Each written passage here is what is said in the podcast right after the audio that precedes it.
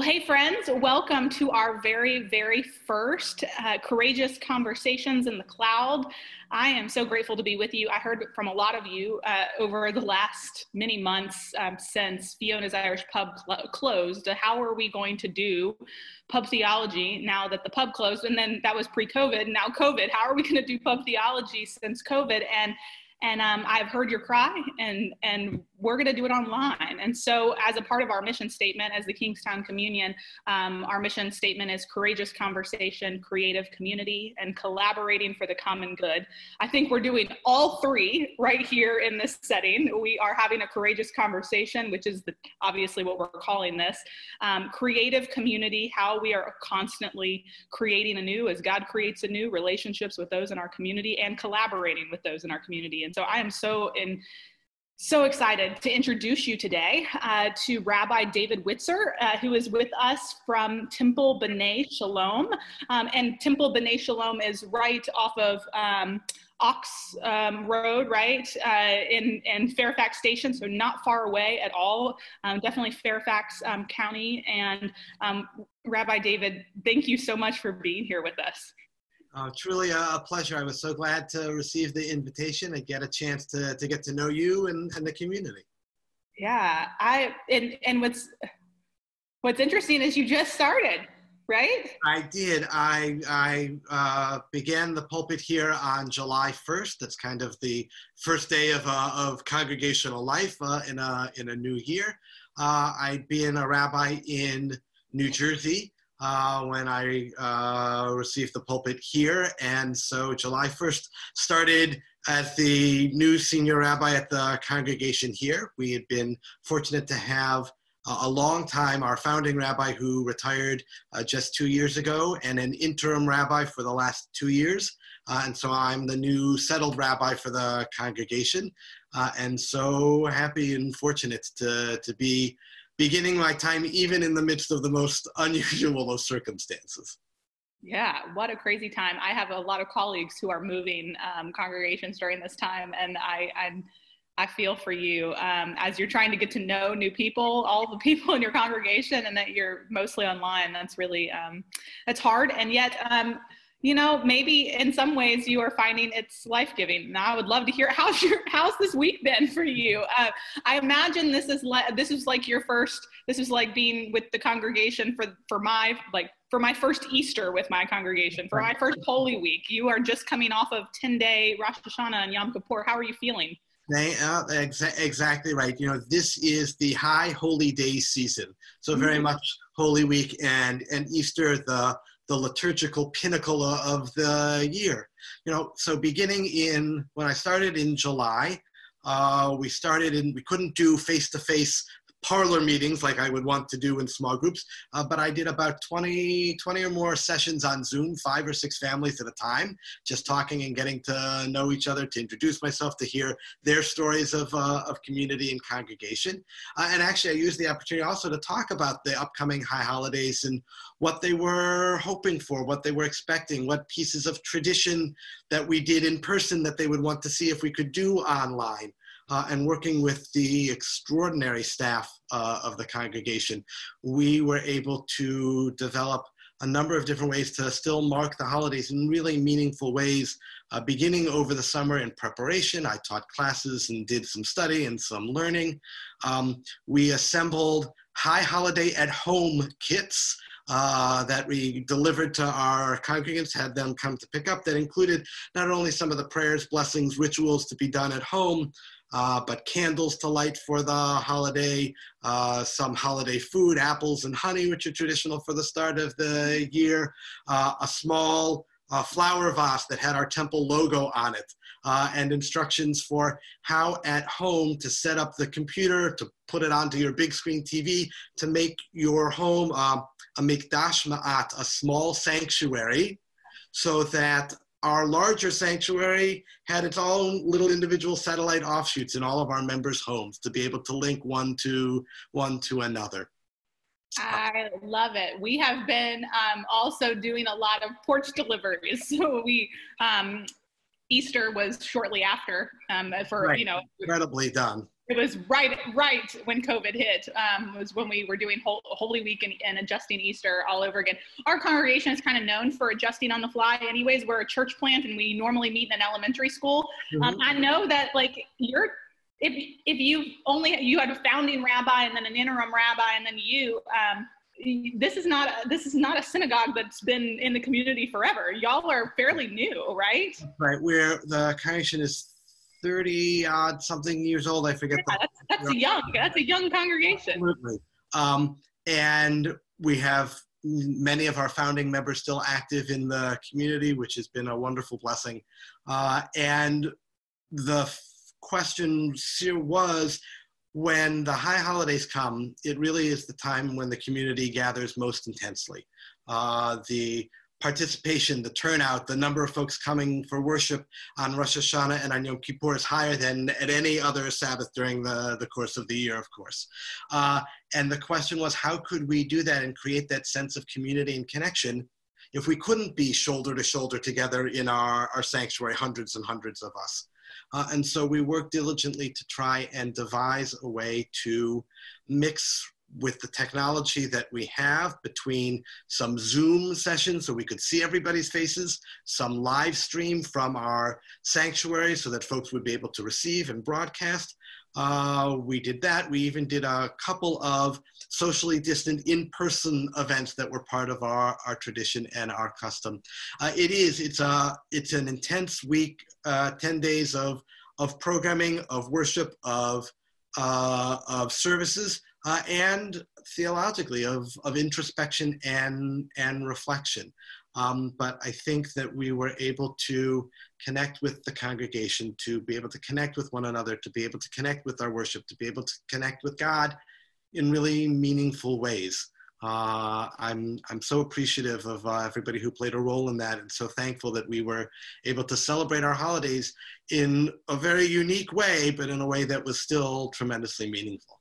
Yeah. So how are you feeling today? This is the this is like um this is what we call Holy Monday after Easter for me. This is your Holy Tuesday That's of rest, and you are you are on a call with me, and I'm so uh, I'm so grateful that you're you're choosing to spend this day with us. But um, I how are you feeling? Are you feeling?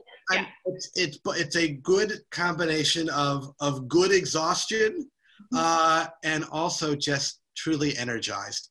Um, this has been uh, an intense period of time, uh, but to be able to see our community coming together, to be able to pray our prayers and read our liturgy and have those moments that are part of this high holiday season really is wonderfully energizing.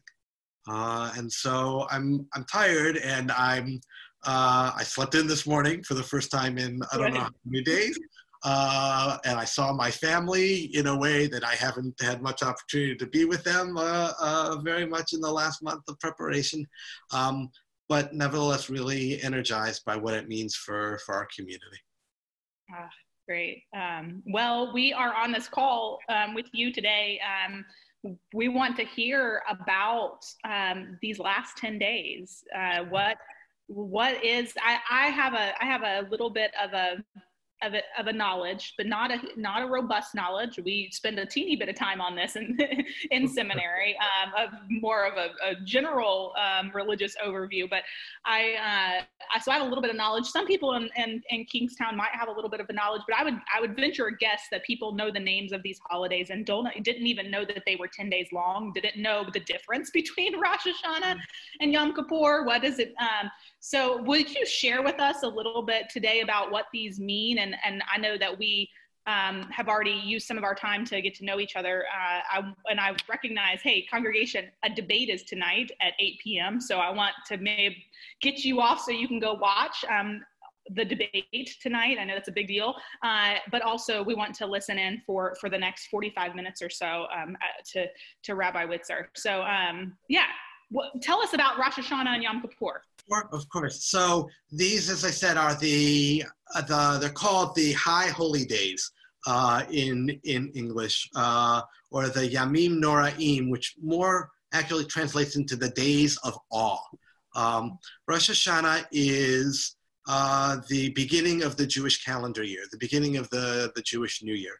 Uh, the word Rosh actually means head, uh, like on your body. Shana is year, so Rosh Hashanah is head of the year, the start of the year, the beginning of the year. Uh, and by tradition, it actually is the anniversary of the creation of the world.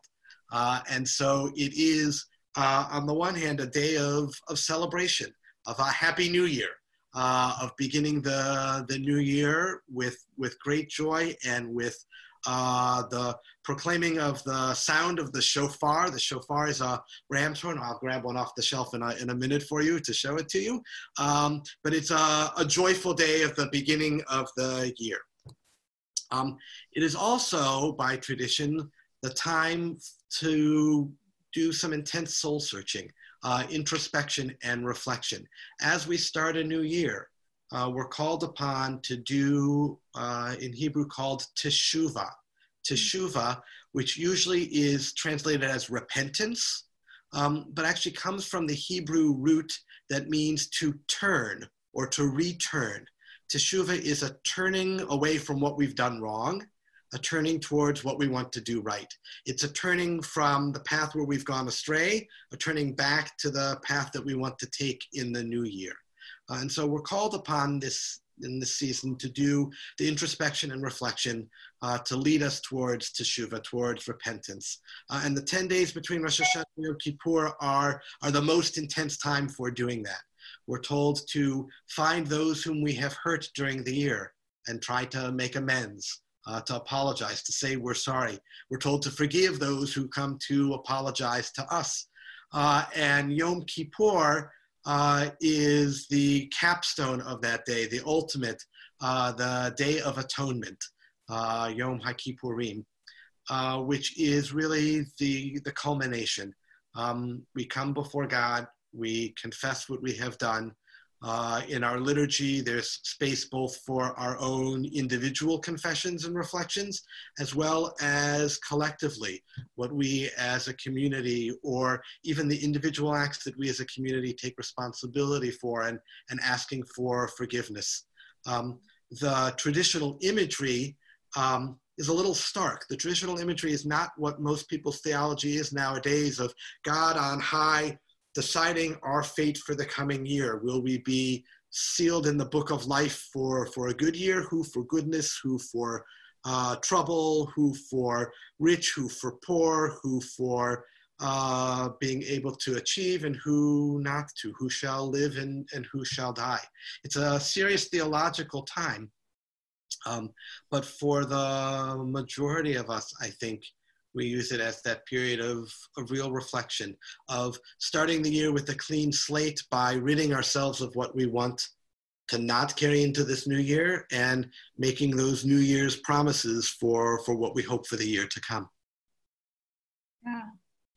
So uh, it, so so what I'm hearing you say is that Rosh Hashanah is uh, is is the season this this this um, ten day period right? Rosh Hashanah it, and and am I hearing this right? That but Yom Kippur is the is the culminating day. It's the right. so Rosh Hashanah is is the first day of the Hebrew month of Tishrei. That's that's one day uh, okay. and the beginning of the year. Yom Kippur comes 10 days afterwards. The 10 days in between actually also have, an, have a name. They're known as the 10 days of repentance. Uh, ah, that's time okay. really to, to be working on ourselves. And in truth, we know uh, that repentance doesn't just happen during those 10 days.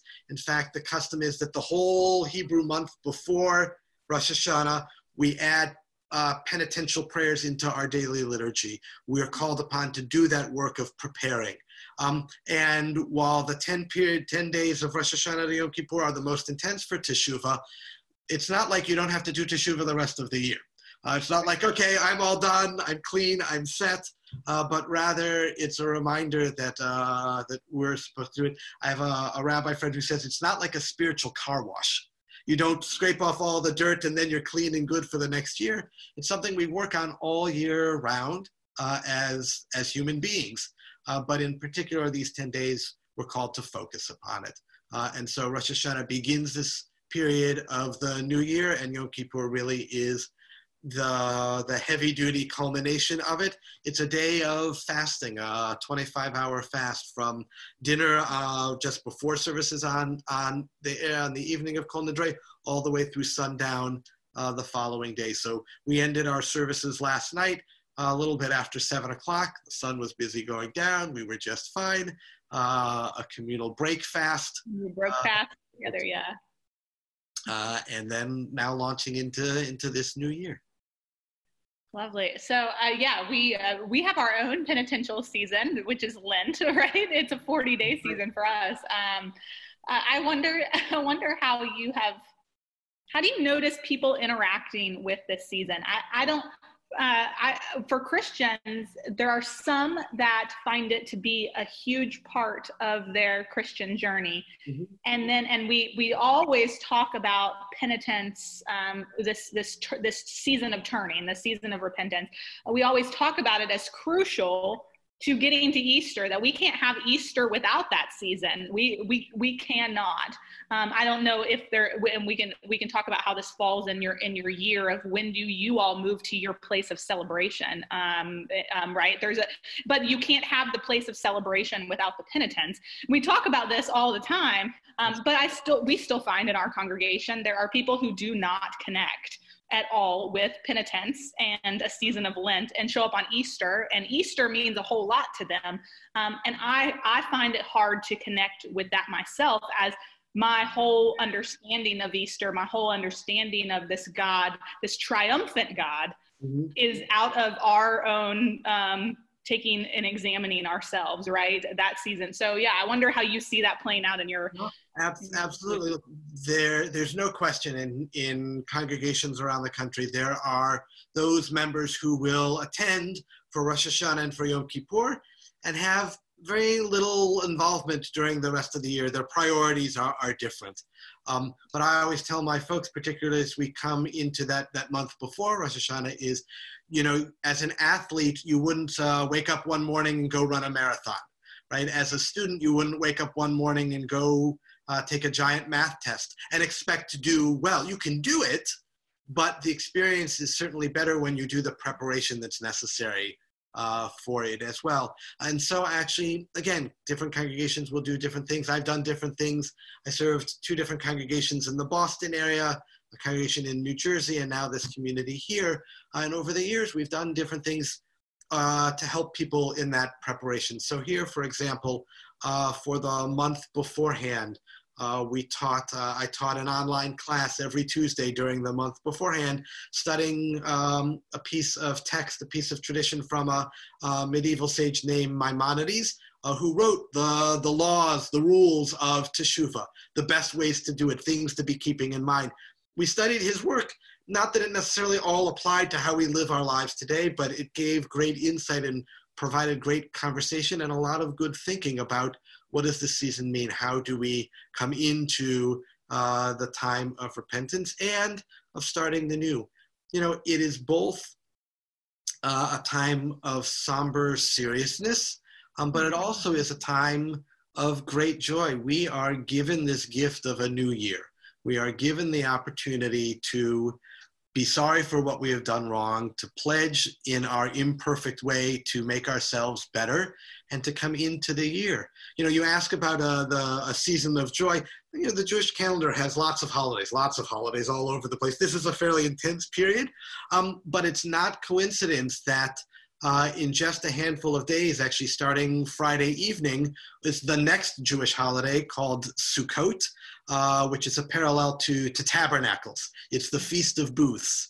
Uh, it's the Harvest Festival, um, but it is in particular a time to give gratitude for the blessing that we've received, for the abundant harvest, for the thanksgiving, for our gratitude. And so uh, there are some of our sages who connect. We get through Yom Kippur, we finally have repented, we get a new lease on life. What do we do? We go into Sukkot we go into harvest, we go into Thanksgiving for all of our blessings that we have, uh, almost almost immediately. Uh, and so Sukkot's a very joyful holiday uh, that kind of balances out the the solemnity, I think, of Rosh Hashanah and Yom Kippur. Yeah, yeah. That's um, it's so. Uh, correct me if I'm wrong. So for us, while I totally relate with the July 1 being when when pastors move, um, our beginning of of the Christian year actually begins the first Sunday of Advent. Mm-hmm. So it be, I guess that's either the last Sunday of November, first Sunday of December, depending on where it falls each year. But the beginning of your Jewish year is July 1. Is that right? Do you move at the same time? So right, the, the, the congregational calendar year frankly, the congregational fiscal year usually starts July 1, and that's what dictates when we move. Gotcha. we sh- ours should be July 1. It's not. So that's a whole our, other thing. Our, the, the, the, Hebrew calendar has all kinds of fun quirks. Maybe I'll come on another time and we'll do calendar fun. Uh, yeah. Because, um, the, the new year, the counting of the new year starts at Rosh Hashanah. Okay. Uh, begins that year. Um, but the the season of holidays actually begins back in the spring with Passover. Uh, oh. Passover as a season of renewal, rebirth, of freedom, of the exodus of going out of Egypt, of becoming a people, is the mar is the start of the holiday calendar, so to speak. But the new year begins months later at uh, at the start of Rosh Hashanah. Yeah. We've got lots of calendars going on. There are all kinds of fun things. You know, we are we are told. Um, uh, both Rosh Hashanah and Yom Kippur have their roots in in Bible, uh, in the book of Leviticus. Mm-hmm. Uh, you know, chapter 23 of Leviticus lays out a, a holiday calendar, a festival calendar. That, that's the biblical origins of what became the cycle of Jewish of many of the Jewish holidays. Uh, and it says, you know, on the first day of the month of uh, the seventh month, you'll have a, a, sacred occasion proclaimed by loud blasts. That's the shofar, beginning the year.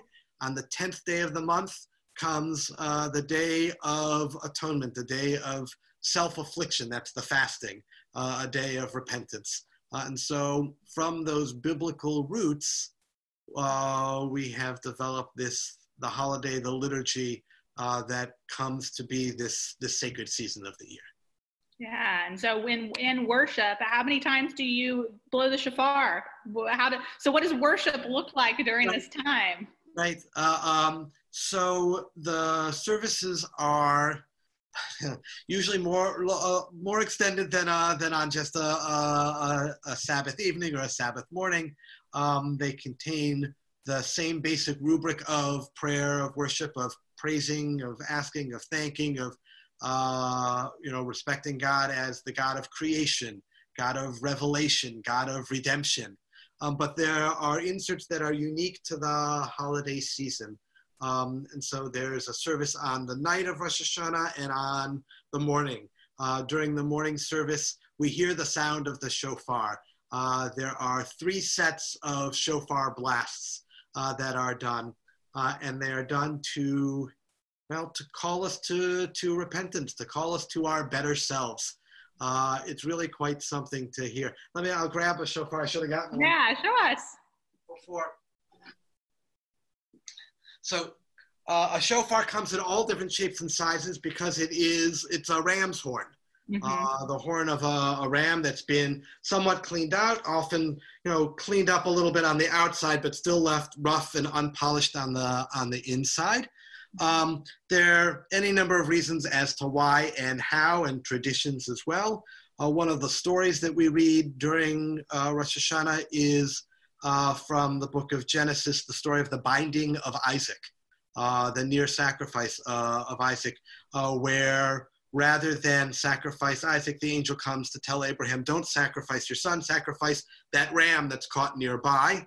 That may be one of the origins for uh, the sounding of the shofar. But again, it's designed to be a wake-up call. Again, our, our sage Maimonides says that it uh, calls awake you slumberers, everyone who's sleeping uh, in in your life. Hopefully not physically sleeping in, in synagogue, although that does happen. you know that that's happening. services, of course, uh, but rather the, the metaphorical awakening. Um, I, I, I don't know that I've blown this one, but I can try for you. Try it, sure, go for it. Uh, and I don't know how the sound will come across on Zoom. We'll give it a try. But. I know. Well, we'll see.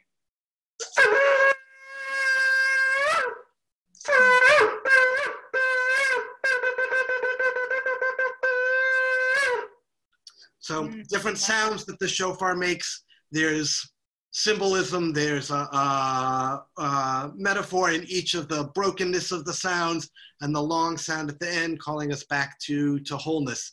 Um, but to hear that blown by, by someone who really knows what they're doing, I can blow shofar a little bit. Uh, we have in the congregation a couple people who are just phenomenal uh, and sound such pure and clear notes that to stand there and to, to listen to the sound of the shofar, you can hear it resonate in, in your soul, uh, calling us to, to be the best us that we can be in, in the new year. Mm. Calling us to be the best us that we can be. Um, that's, I, I mean, I, I love that. I, when we, when we, um, we teach confirmation uh, with with our confirmation students we we often talk about this word from the beginning of creation um, tov mm-hmm. um, and so i know um, we we always and it's the one thing they remember like i every year every year we talk about tov as it should be and and calling things back to being tov again and how that's what we our work in the world and they i mean i'm telling you every year the kids will still like you'll you'll ask them questions and the answer is like Jesus and they'll think the answer is Tov now. Like they think that, like like Tov is the thing that sticks in their mind that Hebrew word. Um, but that's that's beautiful. It's just I love um, I love that. What is what what about this season for you? Really, just personally hangs with you. Um, really, just resonates with you. I know that there are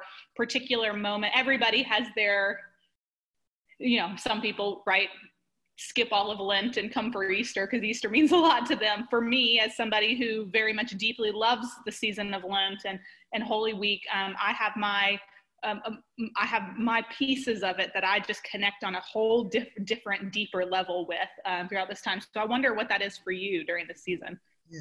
You know, well, this year, this year in particular, the notion of uh, of new beginnings, of fresh starts, has has resonated you know, uh, my family picked up and, and moved, and we started here. This congregation is beginning with a, a new rabbi, a season of renewal. So that notion of, of beginning again, uh, of, of starting over again.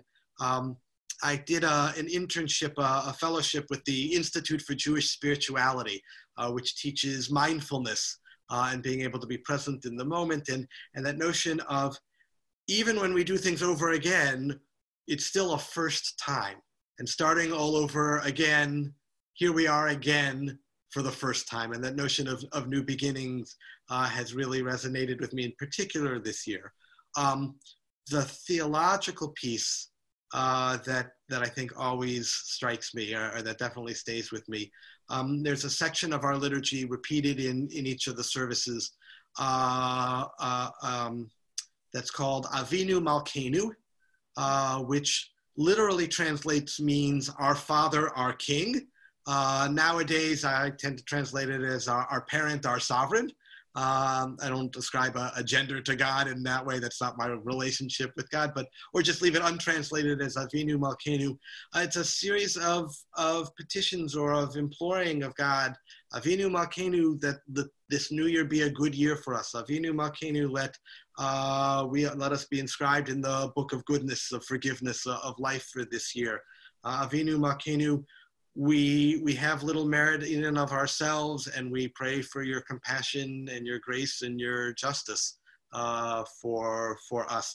That notion of Avinu and Malkeinu, God who is close to us like a parent, and yet God who is so infinitely beyond us like a, a sovereign, like a ruler, uh, and that immanence and transcendence all in one. Um, you know, not an easy theological thing just to, oh, right, of course that, that's where God is. God is inside me and God is beyond me. Um, but that piece always has has resonance to me in terms of a relationship with God. Yeah, what a what a beautiful paradox. Uh, we we're currently actually in a sermon series where we're talking about God as God is open, God is both. And on the week when we talked about God as both, we talked about the immanence and um, the, the, the transcendence of God and also the fact that God is with me and cares about my life. Like that is um, when you sit and feast on that for like just a few seconds, it just will blow your mind, right? It's um, it's beautiful. It's beautiful, and what a and like paradox. The the paradox of God is often. Um, it's often hard to grasp. It's all. It's often like it's the things we got to wrestle with with God. But with that, that feels like it's the God of the universe and the God who loves me. Um, mm-hmm. that that just makes me want to want to love God. I don't know. There's something about that that just uh, I, I completely get your connection with that. Yeah. I wonder as this is the beginning, like you're talking about the beginning of a new year, the beginning of this new season for you. I mean, having to move to a new place and with all the friend like friendship and neighbors and all those things in a time when friendship and neighbors looks different and it's so hard to make relationship. Um, I, I, I can imagine how hard that is. I wonder how does the how does in the liturgy or in, in, in how do you all talk about this beginning of the new year this be, this this um, remembrance of of the the dawn of creation how do you talk about that in relationship with um, uh, i guess more um,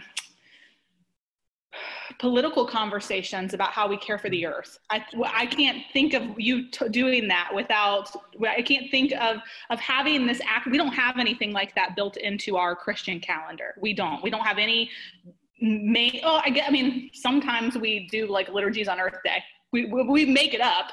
We make it up, but it's based on our main Christian calendar. We don't have anything built in to really think and reflect on the care of the earth and the care of creation and the dawn of creation. And and uh, and since it has so much to do with repentance mm-hmm. there's a lot of thinking about what what have we done with creation? What have we done? How do you all blend that with conversations about the earth that we have today everywhere now? You know, that that is that is an important text, and the notion of it being the the birthday of the world, as we teach our our, our little kids, and um, you know, we're told in the stories of creation that that to humanity is given the responsibility to to till and to tend uh, this garden of ours, and to be shomrei adama, guardians of the earth, uh, watch takers, caretakers, um, and that is that call to being part of something larger than ourselves is woven into the high holiday liturgy uh, as well. You know, it is a period of personal reflection and our introspection about what we have done, but it's also about our communal responsibility uh, and how we connect one to another and how we connect to the world around us. Um, it's not an accident that on uh, Yom Kippur Day, in the midst of uh, the fasting that we do, uh, one of the sections uh, of text that is read is from the prophet Isaiah, uh, chapter 58, I think, uh, where he says, Is this the fast that I look for? No, it's not a day of self affliction, but rather it is to feed the hungry, to free the captive, to shelter those who are in need, to take the homeless into your own home. Uh, that's the fast that God wants from us. And so that notion of our responsibility to look inward and outward at the same time, into ourselves and to see what have we done, and outward to see what our responsibility is to other, is part and parcel of the, the liturgy itself. You know, it's a, um, I, I preached on, a, uh, on Yom Kippur morning about values and voting uh, and that we are called upon to take our values from our faith into the voting booth with us. However, we might interpret them, however, we might decide, however, that might influence candidates and issues that we vote on. Um, you know, Isaiah was not a Democrat or a Republican. Uh, I've been telling my congregants a lot, right? That uh, Amos and Hosea and all the great biblical prophets were definitely political because they cared about the shape of society. They weren't partisan, they don't belong to one party or another. Um, Isaiah tells us, feed the hungry. Isaiah doesn't tell us you have to do block grants or you have to do soup kitchens or you have to do food stamps. How we do that is up to us as human beings. That we have to do that was Isaiah's message to us from God. Uh, and that's part and parcel of very much of the of these holy days that it's about us and it's about it's not just about us it's about us in, in relation to the world and society around us too yeah Well, Isaiah was Jesus's favorite prophet. Um, uh, that's, I mean, Jesus was known to, to quote Isaiah all up and down. And so I, I think about, um, I love what you said and how this, ha- this takes place on Yom Kippur, um, this day of atonement. And I think about that and I think I, I believe that part of having co- like these, these conversations, these interfaith conversations, um, like I think you you said in an earlier conversation um, we have more things alike than we have uh, we have more we're more alike than we are different. We have a lot of things we can we can um, we can relate to each other in. This idea of atonement obviously is huge in the christian faith and it's centered in jesus but the understanding of atonement for us um, which is all rooted in our good friday experience. Um, but our understanding of atonement has over time just morphed and changed and and really um, in some ways has fallen apart um, from the the intention of atonement that jesus would have had as a as as as jewish uh, mm. inherently jewish this understanding of it I, for us, atonement has taken this very individualistic, a lot of times in the Christian faith is very individualistic, um, personal, um, our salvation is a personal salvation. Um, our, um, our, our, our sins are personal sins. Um, and, and we have truly lost this, um, I think we're coming back to it in many ways, but, but we've lost this sense of, of the corporate. And what you're like, what I hear you saying is, Isaiah was talking about corporate atonement like the sins of the people the mm-hmm. sins uh, so uh, how do you how would you describe the the jewish take on atonement what how would how would you describe what is atonement what would jesus have been taught atonement was right as a jew i know you don't know that for sure right but i feel like we could get we can get some perspective on on what was intended right. by atonement in this. Something that is very much a dis- co- co- we constantly disagree as Christians on atonement. Look, I, and it's a fascinating way to think about that, and and uh, uh, the study of of first century, second century Judaism and its teachings is, is a fascinating piece in its intersection with with uh, uh, with the early roots of, of Christianity. Um, what I will say is is this on a couple of levels. Um, there's a, a, great piece of text uh, that gets included in our liturgy that makes very clear that for sins between a person and God, uh, things we've done wrong, transgressions, whatever word we want to use for that, misdeeds, right? Yom Kippur can atone. We come and we are reflective. We say we are sorry. We are pardoned and, and forgiven by God. But the same piece of text reminds us for sins between one human being and another, Yom Kippur will not atone unless we have made peace with that other person, meaning that you can't cheat someone, steal from someone, hurt someone's feeling, and say, oh, it's okay, Yom Kippur, I'll say I'm sorry, it gets me off the hook. We're taught actually Yom Kippur does not atone then unless you have gone to that other person apologized, tried to make amends, tried to repair what you have done. So there is that interpersonal connection. It's not just that you can come on Yom Kippur and your sins are washed clean, but you have to do that hard interpersonal work. And I think that that helps weave those bonds of community and, and connection. Look, we live in an American society that has as one of its foundational principles the notion of rugged individualism right? that we can do things on our own and the autonomy of the individual person is paramount and so important and i think there are great values in that i don't discount that by any sense um, but i think you're right that some of what we have lost is the notion that it's more than just about me. It's about us. It's about we uh, as a community. I think there's uh, uh, a strain of america uh, that needs a little bit more of that and that we're working towards. And then I think that as people of faith that we recognize, look, you can pray on your own, but prayer is so much more meaningful and I don't know, effective isn't quite the right word, but when you do it as a group, uh, when you do it in congregation, when you do it in, in sacred community. Um, and and to what we were talking about before, right? I think, look, as communities of faith, there is there are serious theological differences, things that we believe uh, that are to put us into separate camps, and that's fine.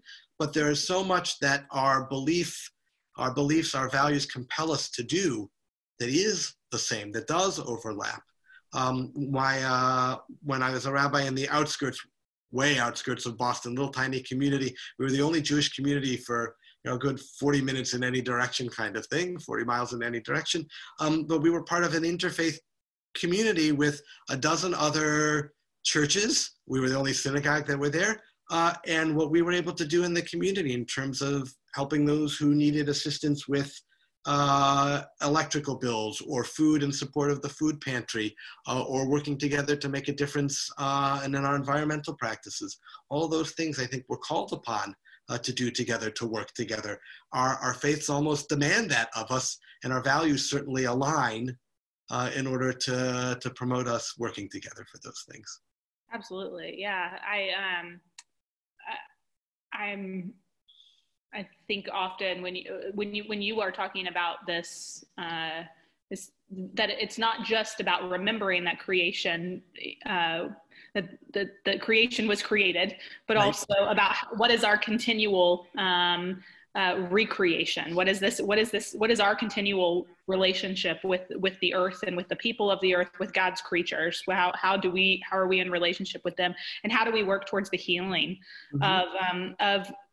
I'm often I often think of one of it's a I mean, it's a prayer we pray um, every week in church. Um, thy kingdom come thy will be done on earth as it is in heaven mm-hmm. what what is the what is the what is the preferred what is god's preferred future what is what is what does tov look like and how are we working to to bring tov to the earth mm-hmm. to bring as it as it was in the beginning um, um, to um, to creation. And and you mentioned a couple you you mentioned the way we interact with the poor. You mentioned um, yeah that that how we vote matters. Like and and and taking our values to um into into voting uh that's uh, that's another I, I wonder what other what other ways does the the the politic come into this like the the, the public um I, I wonder if there's other other conversations you all have had related to this no, it, that's a, a good question, right? And the the idea of the idea that this world that we are in is an imperfect one.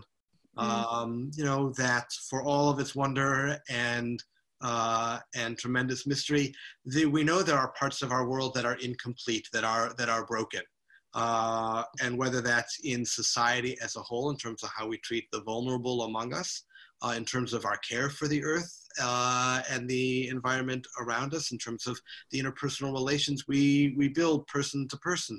Um, there are broken pieces in our world, uh, and we are called upon to be God's partner in, in renewing that act of creation. Uh, you said earlier, right? Creation happens every day not just that first day, that first week, that first moments of, uh, of creation, uh, but uh, there's a prayer in our liturgy. We praise God who renews the work of creation every day. And how blessed are we, how fortunate are we to have that opportunity that each and every day we can make a difference in the world uh, in terms of sometimes the, the abject politics and who we vote for and who our representatives are and what we petition them for and encourage them to do. Um, but just as importantly, the type of civic society that we build. How do we support our local institutions? Are we good neighbors? Are we good citizens of our communities?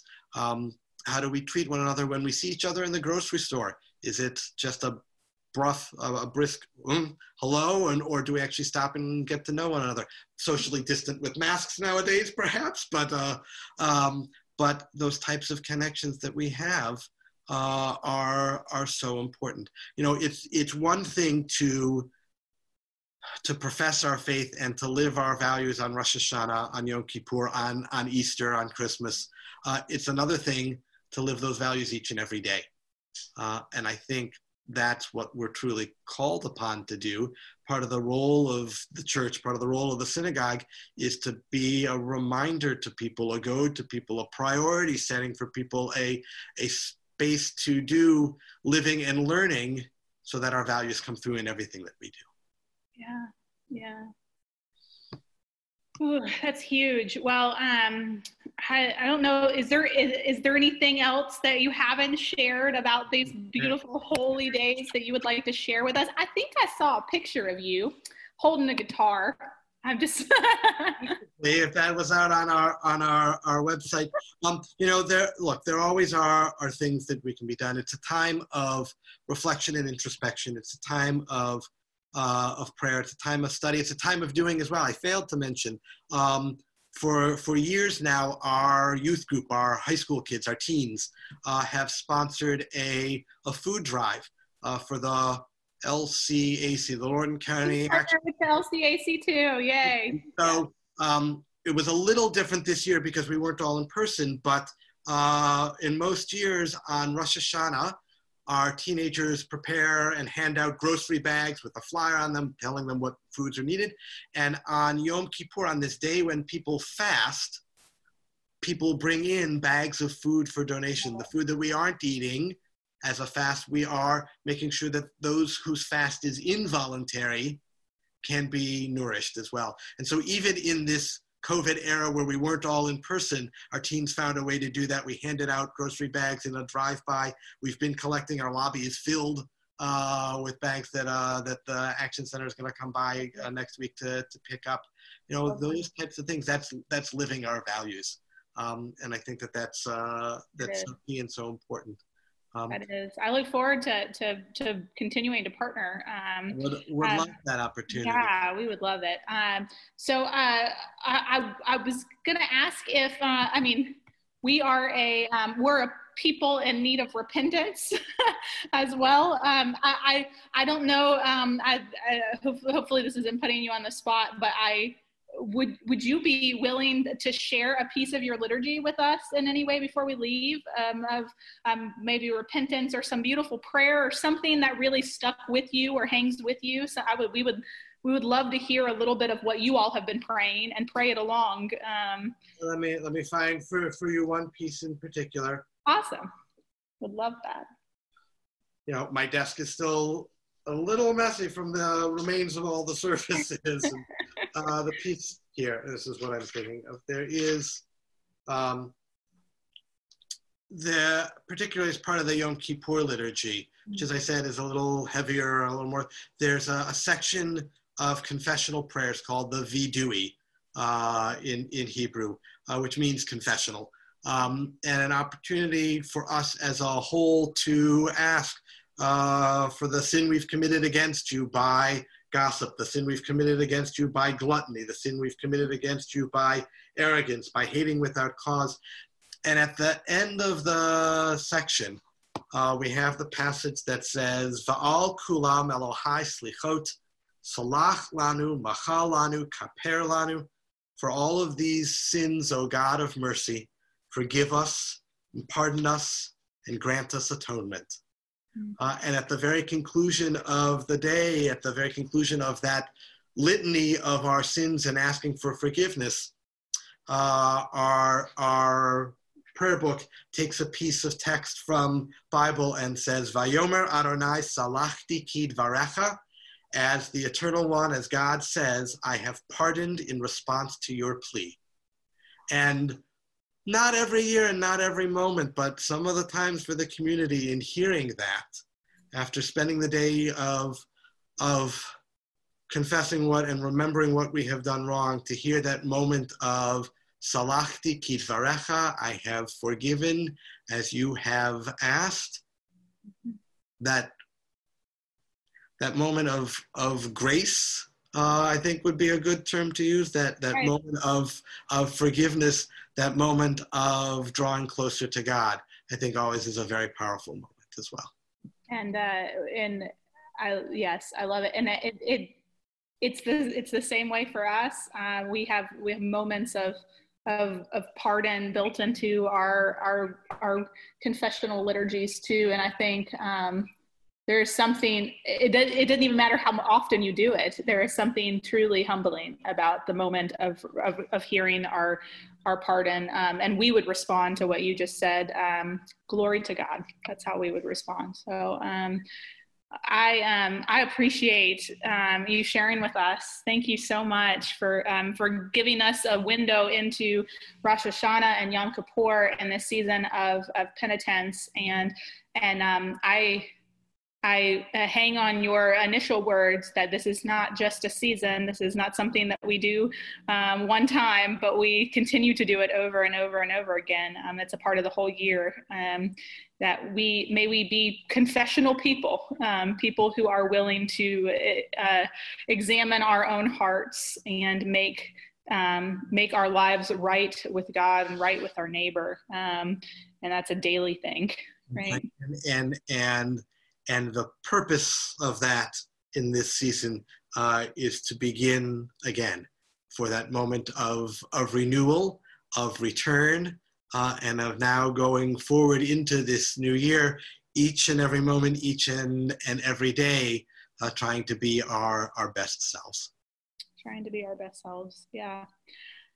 Thank you so much, and um, thank you for even blowing the shofar for us. We're so we're, grateful for that, and uh, it was uh, it's wonderful to be with you. Um, and we will see you soon. We will say this is a, this is only the beginning of a relationship. Absolutely yeah.